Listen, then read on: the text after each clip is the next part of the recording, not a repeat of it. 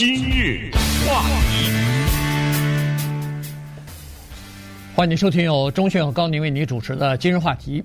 呃，相信很多的朋友大概都知道哈，这个从呃新闻当中啊，从各种渠道呢都知道，昨天呃这个百岁的呃美国的一位学者出身的呃外交家啊，这个基辛格或者叫基辛吉呢，呃去世了啊，享年刚才说了一百岁啊，所以呢，今天我们就稍微再来聊一下这位人物哈，他呢。呃，靠着自己的这个对外交历史、对外交政策的这个深刻的理解啊，对各国政治、地缘政治深刻的理解呢，呃，实际上他为美国的前前后后十二位总统出谋划策啊，其中有两任总统，一个是尼克松，一个是福特总统呢，他还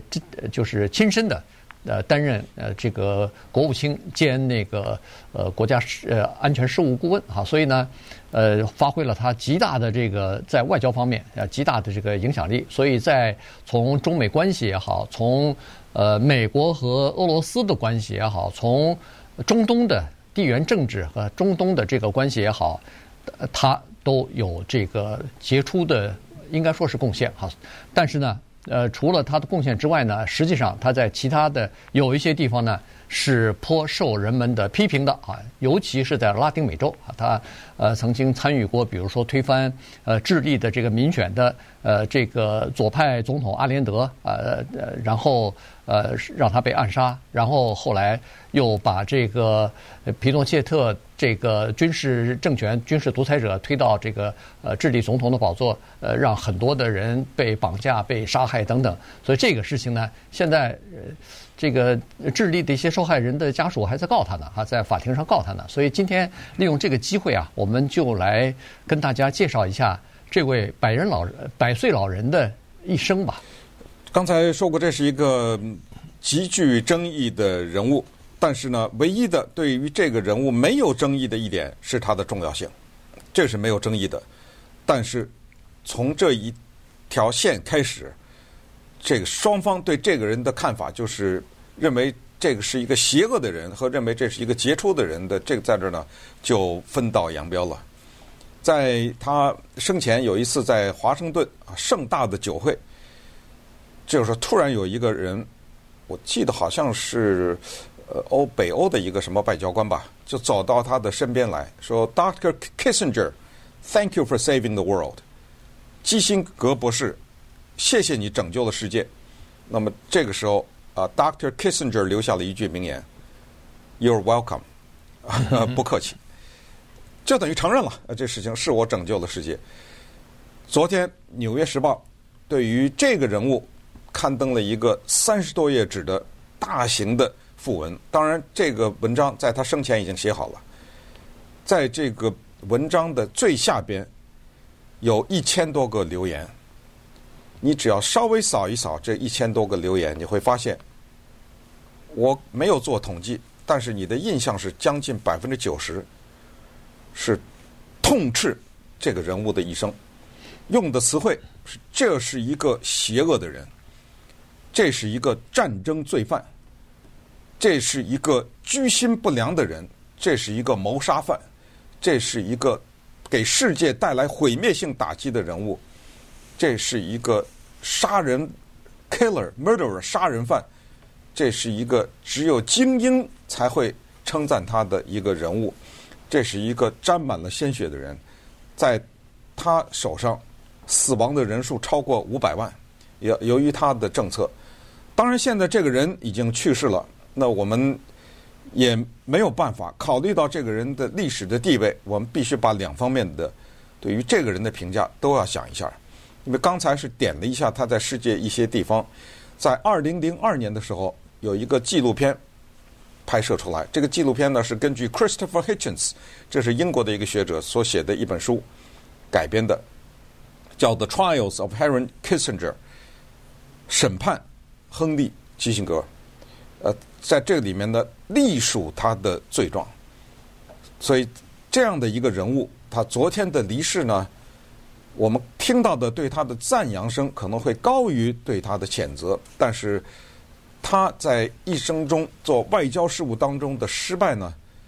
很遗憾也被凸显了出来。由于他的去世，任何报道他的人，任何报道他的文章，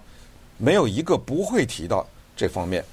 不光是在南美洲，啊，他在印度尼西亚，他在老挝，他在柬埔寨，巴基斯坦，巴基斯坦叫杀人如麻呀，啊，而他的这个杀人如麻呢，要是按照他的解释，叫做利益和价值观念的冲突，有的时候没有办法，国家和国家之间一定要寻求的是利益。在寻求这个利益的时候，要付出一些叫做道德价值观念方面的代价，我也没办法。这是他的解释，呃，这是他一辈子的外交经历的一个精髓，就是我们说的所谓的马基雅维里式的，嗯啊，为达目的不择手段。今天利益要求我反共，我把几十万人杀死；明天利益要求我联共，我立刻把脸一换。飞向中国，后天又让我反共，那么我继续来向川普总统、向拜登总统等的提醒，说未来美国最大的威胁是中国，等等，就是一切的一切都是考虑到美国的国家利益。那么从这一点开始呢，我们来看一看这个人啊，这个人物，因为他刚才讲过有十十二位美国总统都听过他的建议，这个人是美国唯一的一个政客，是见过。中中国从毛泽东到习近平所有领导人的人，其中他去过中国一百多次，光是见毛泽东就见过五次之多，呃，所以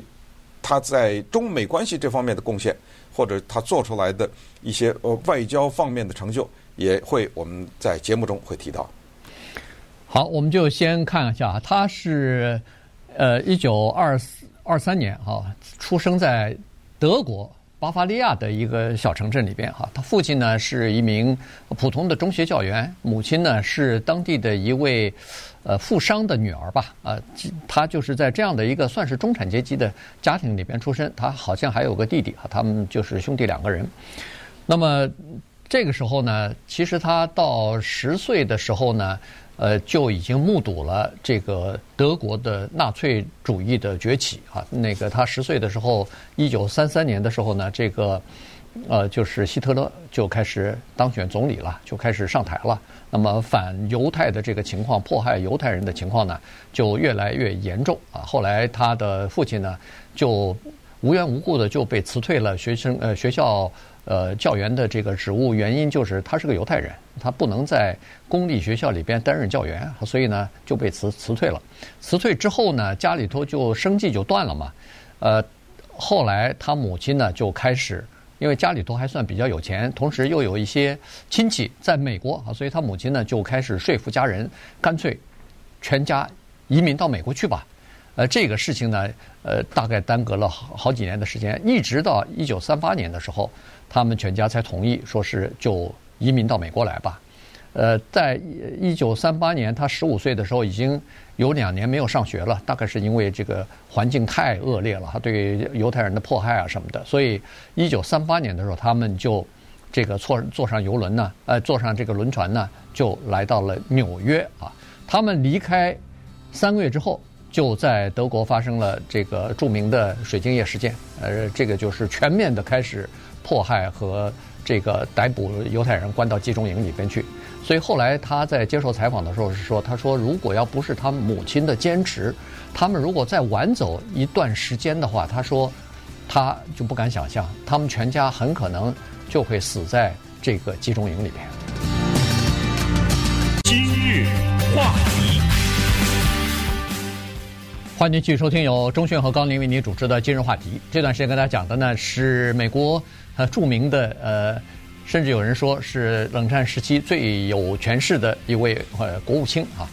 或者是国家安全助理，他呃基辛格或者基辛吉啊去世一百，他是一百岁的时候去世的，所以呃今天呢我们就来稍微的回顾一下这个人哈，因为他呃对美国的外交政策呢起到了很大的有很大的影响力吧。呃，而且呢，尤其是美中之间哈，美中关系呢，它等于是呃起到了破冰的这个作用哈，所以呢，人们提到他的外交的成就的时候呢，一般都会提到这段这个他做出的这个贡献。在他的理念当中呢，就是对于国际秩序的这个理解当中，就是大国为主，小国为辅。呃，所谓小国，就是常常小的国家被他用来当棋子用。我手里拿的一本书是二零一四年的，他写的书叫《国际秩序》。我为什么拿这本书呢？呃，我只是想趁机感谢一位朋友啊，因为他为我呃拿到了这本书，还获得了 Kissinger 的签名。啊、呃，在这个地方，呃，是在 Nixon 图书馆一次活动当中呢，我的这位朋友见到了 Kissinger，然后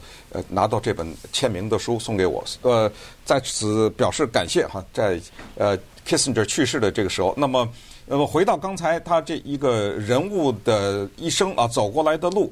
从德国来到了美国。那么后来他发现家族当中呢有十三个人死在集中营里面了。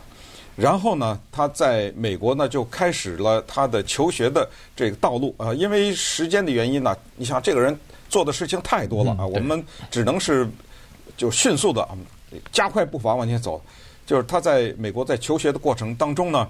呃，他遇到了第二次世界大战。呃，在二战的时候呢，他又去在那个部队里啊去当过兵，然后又后来回到了他的德国的家乡。啊，回到了他的家乡以后，就二战以后他留在那儿了。呃，留了一段时间以后呢，他得出了这样一个结论：他就说我回到我的家乡，看到那些被希特勒杀死的犹太人呢，看到幸存者，就了解这情况。他们他就得一个结论就是，人们在悲痛的时候呢。是微是这个软弱的时候，嗯，呃，当你软弱的时候，你就是被人欺负的时候；当你被人欺负的时候，你就是走向死亡的时候。那这个对他的呃教训非常的大。回到美国，进入到哈佛以后呢，他研究国际关系。那怎么会研究国际关系呢？原因是他在当兵的时候呢，有一个呃讲员啊，就是美国的，在美国的军中啊。有一个 Kramer 这个人叫哈，嗯，呃，Fritz Kramer 这个是一个军中讲员，就一次讲座，这一次讲座他那听了以后啊，那简直就是觉得叫茅塞顿开啊！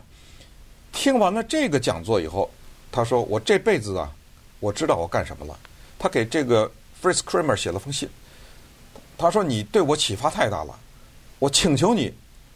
让我做你的助手。啊，你需要什么帮助，让我来帮助你。”就是这个是一个改变他生活道路的这么人。后来进到哈佛以后，又遇到一个教授，那个教授呢，他的国际关系的理论啊，国际关系的思想啊，也影响了他。对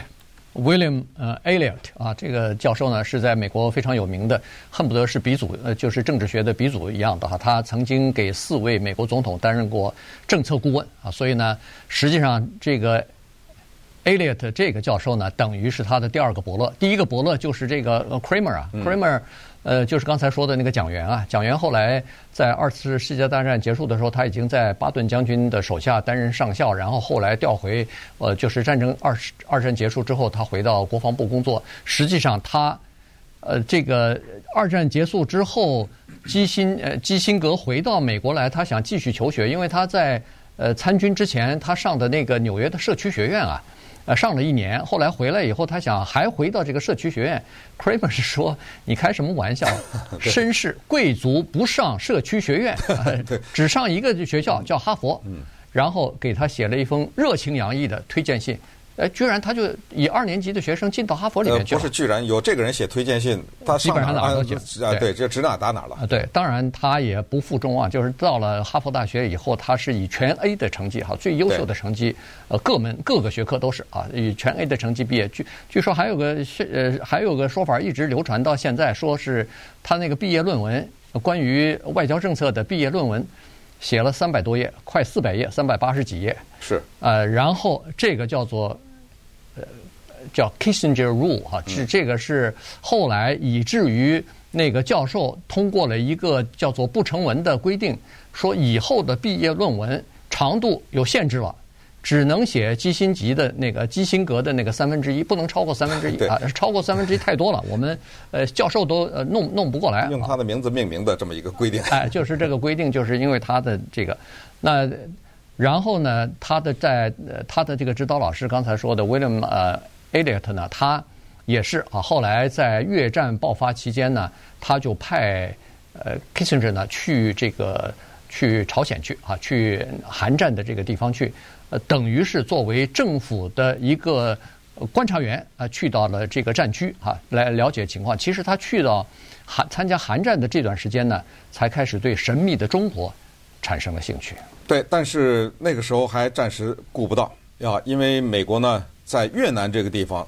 开始有所行动了。因为那个时候呢是冷战，而冷战呢是一个叫做资本主义的社会制度对抗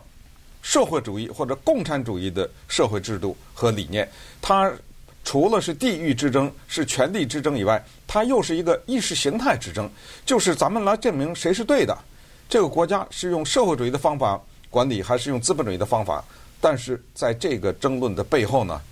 是血流成河呀。那么在这种情况之下，就造就了他对于战争的理解和他对于利益的追求。这个利益就是，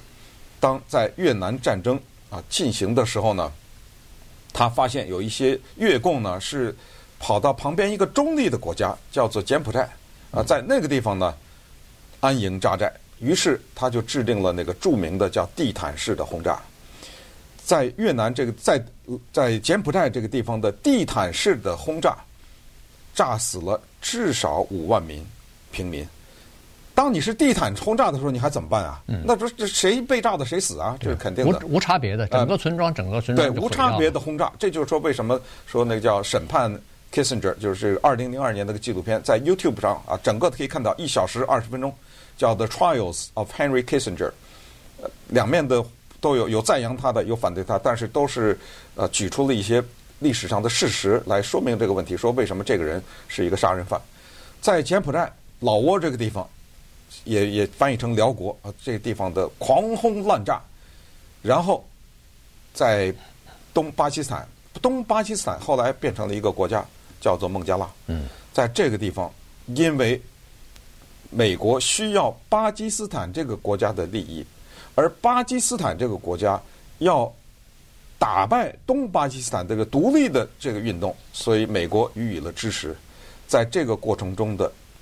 杀戮。也是因为 Henry Kissinger 他制定的外交政策，导致三十万平民死亡，然后还有一千万的叫难民。接下来又到了这个印度尼西亚这个地方，是美国的干预啊。那地方有个国家叫东帝汶，呃，东帝汶也是左派，就跟那个智利一样啊，是轻偏左的这样一个国家，也是啊，美国军事卷入，在 Kissinger 的政策指导下，三十万人，呃，十万人死亡。有的是被杀死的，有的是被饿死的。后来有一个美国总统，就是当 Henry Henry Kissinger 进入到白宫做国家安全顾问的时候，这个人只有八岁，他的名字叫奥巴马。啊，他在做了总统以后，他对 Henry Kissinger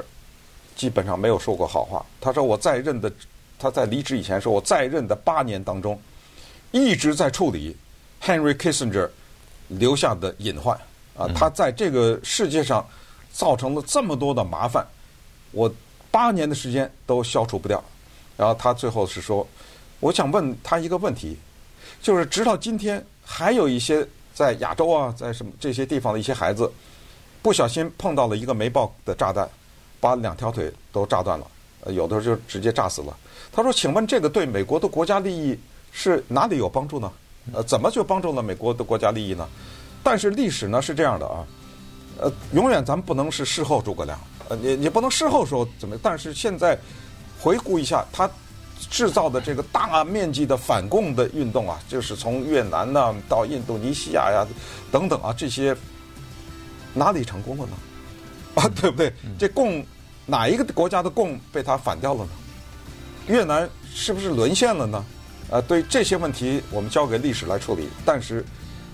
呃，历史也留给我们呃非常有讽刺的，就是从阿拉法特到 Henry Kissinger，他们都得了诺贝尔和平奖。对，他得了诺贝尔和平奖，一九七三年，是因为他在谈判过程中促成了美国从越南撤军。好，那么稍待一会儿，我们就再继续来跟大家来分析这一个极具争议的人物。今日话题。欢迎您继续收听由钟迅和高宁为您主持的今日话题。这段时间，我们回顾一下刚刚去世的这个基辛格啊，或者叫基辛吉，呃，他的这个外交政策吧。那个在他担任尼克松的这个呃，就是国家安全顾问之后呢，其实有一次啊，初期的时候就有一次和谈的机会，而且呢，当时提出来的和谈的条件呢，跟后来一九七三年的这个和谈条件是一样好的，几乎是差不多的啊。但是呢，他认为说他上任之后可能会做得更好。可能会为美国争取更多的利益，可能会保全更多的美国的面子，不要让美国总统这么尴尬。于是呢，他当时并没有这个这么做啊，没有当时就签下来这个协议，反而呢，他就提出来，比如说是呃，当时这个在和谈之前，他就制定了一个呃进攻计划，就是对呃柬埔寨啊进行这个地毯式的轰炸。这个等于是战争扩大化了，然后还派了一些美军啊，秘密地进入到了柬埔寨啊，进行这个地面的这个行动。他认为说，进行了轰炸和地面的袭击行动之后呢，可能会迫使北越的政权呢，会坐在谈判桌前做出更多的让步。那么从目前解密的各种各样的资料来看呢，呃，这个基辛格老先生，他是对有的时候对自己的谈判技巧啊，呃，给予过高的估计，而对对手呢，呃的他们的能力和韧性呢，又评判又这个估计不足啊，所以呢，他后来提出来的这个呃，就是三部曲，就是谈判呃，就是和谈的三部曲，被北约一下子就拒绝了。北约拒绝的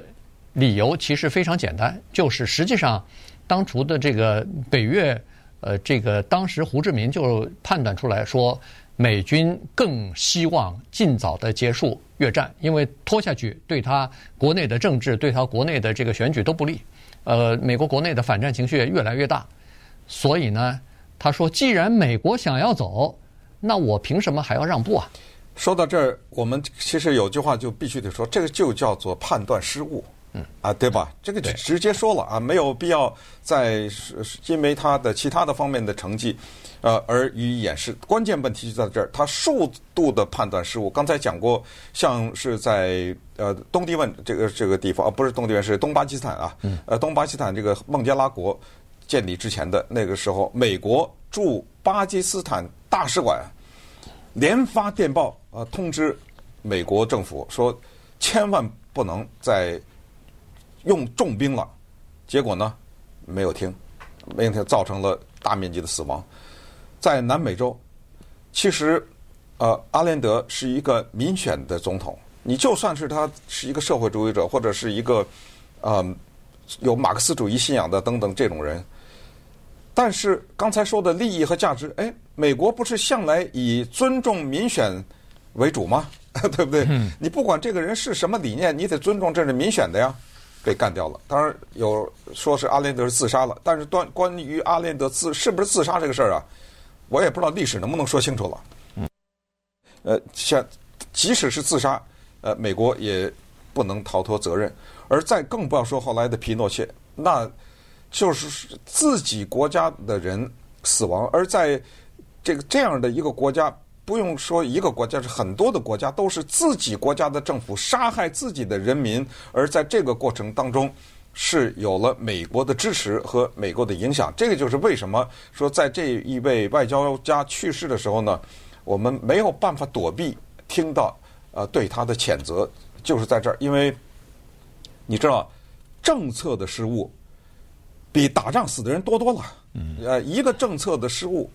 那有的时候是千万人的。死亡，你知道吗？所以在这种情况之下，就要找那个制定政策的那个人，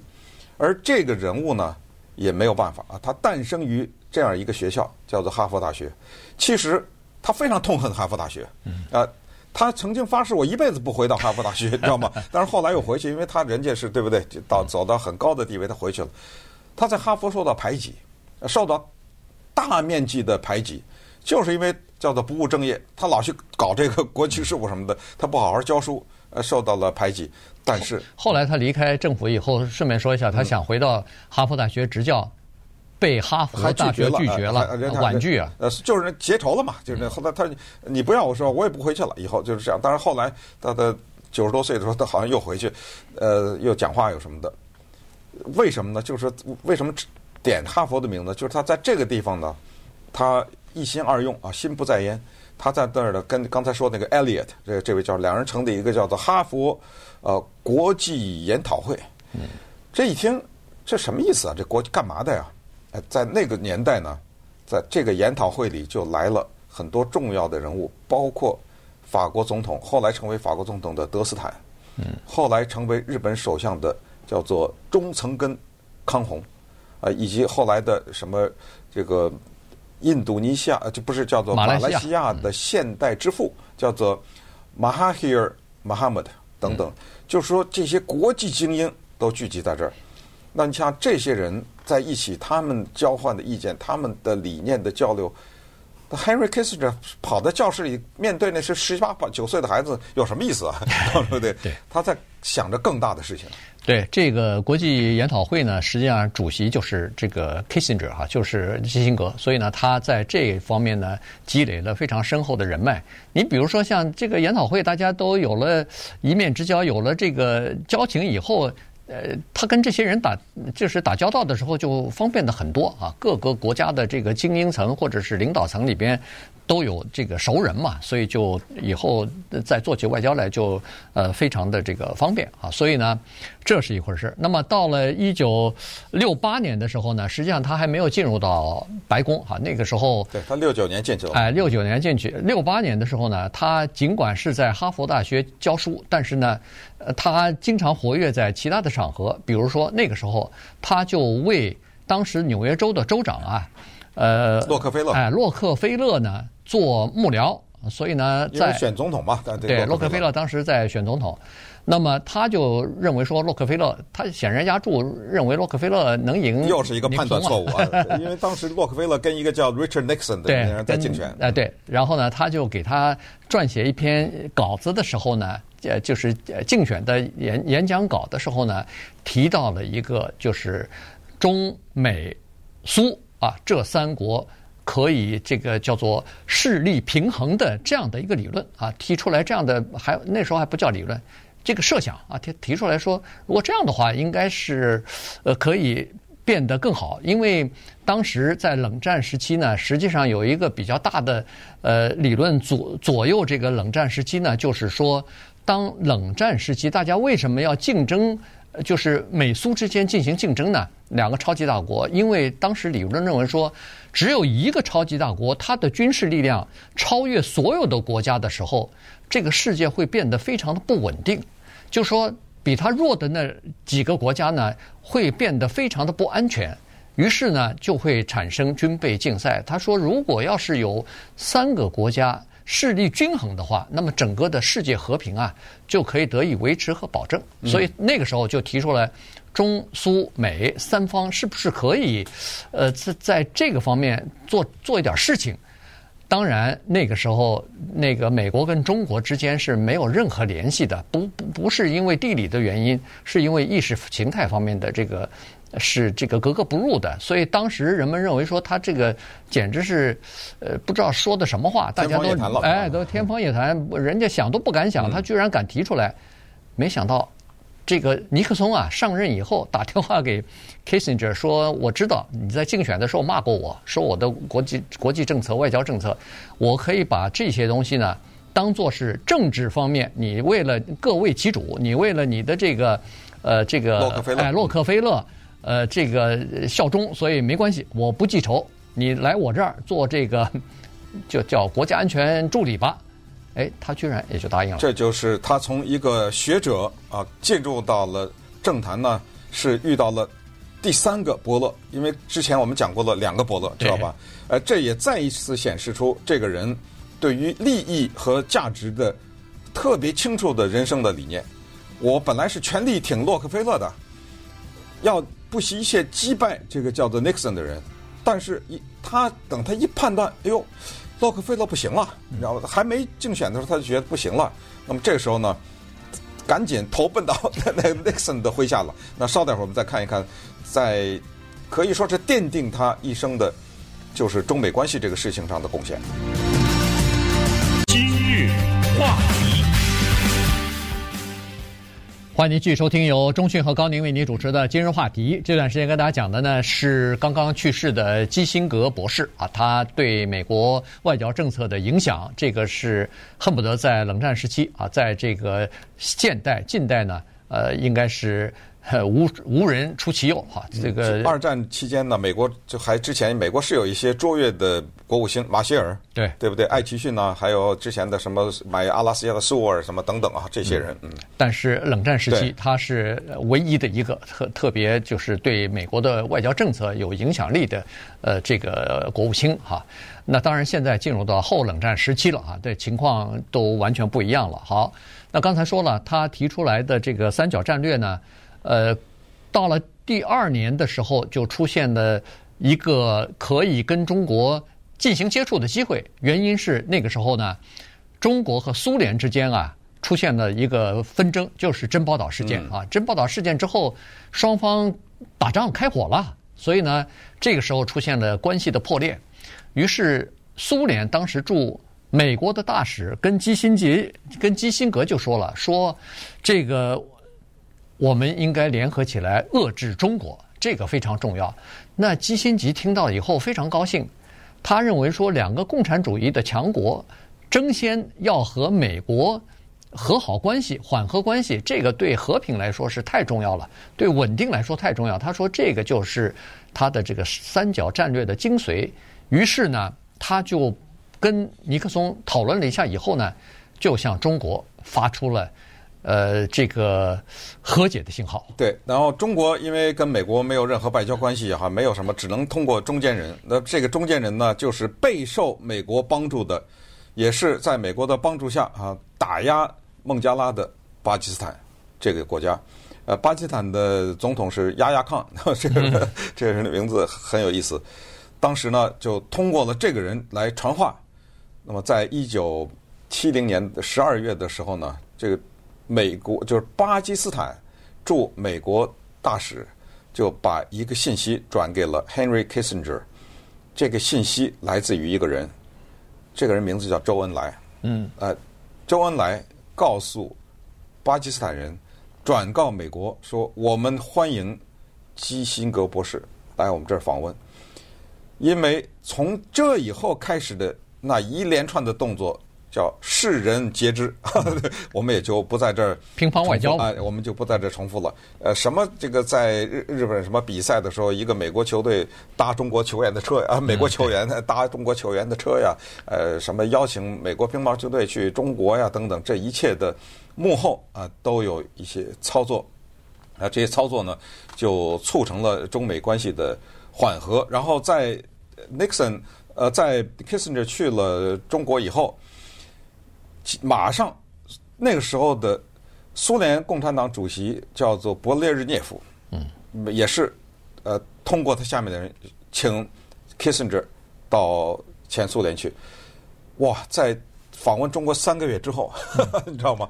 这个就构成了当时的一个著名的叫做穿梭外交。对，他要访苏联啊，当然呃跟这个他说跟。因为他跟中国谈判，就是七月九号吧，这一九七一年的七月九号到十一号，在北京待了三天嘛。他不是都到先到巴基斯坦装肚子疼什么的，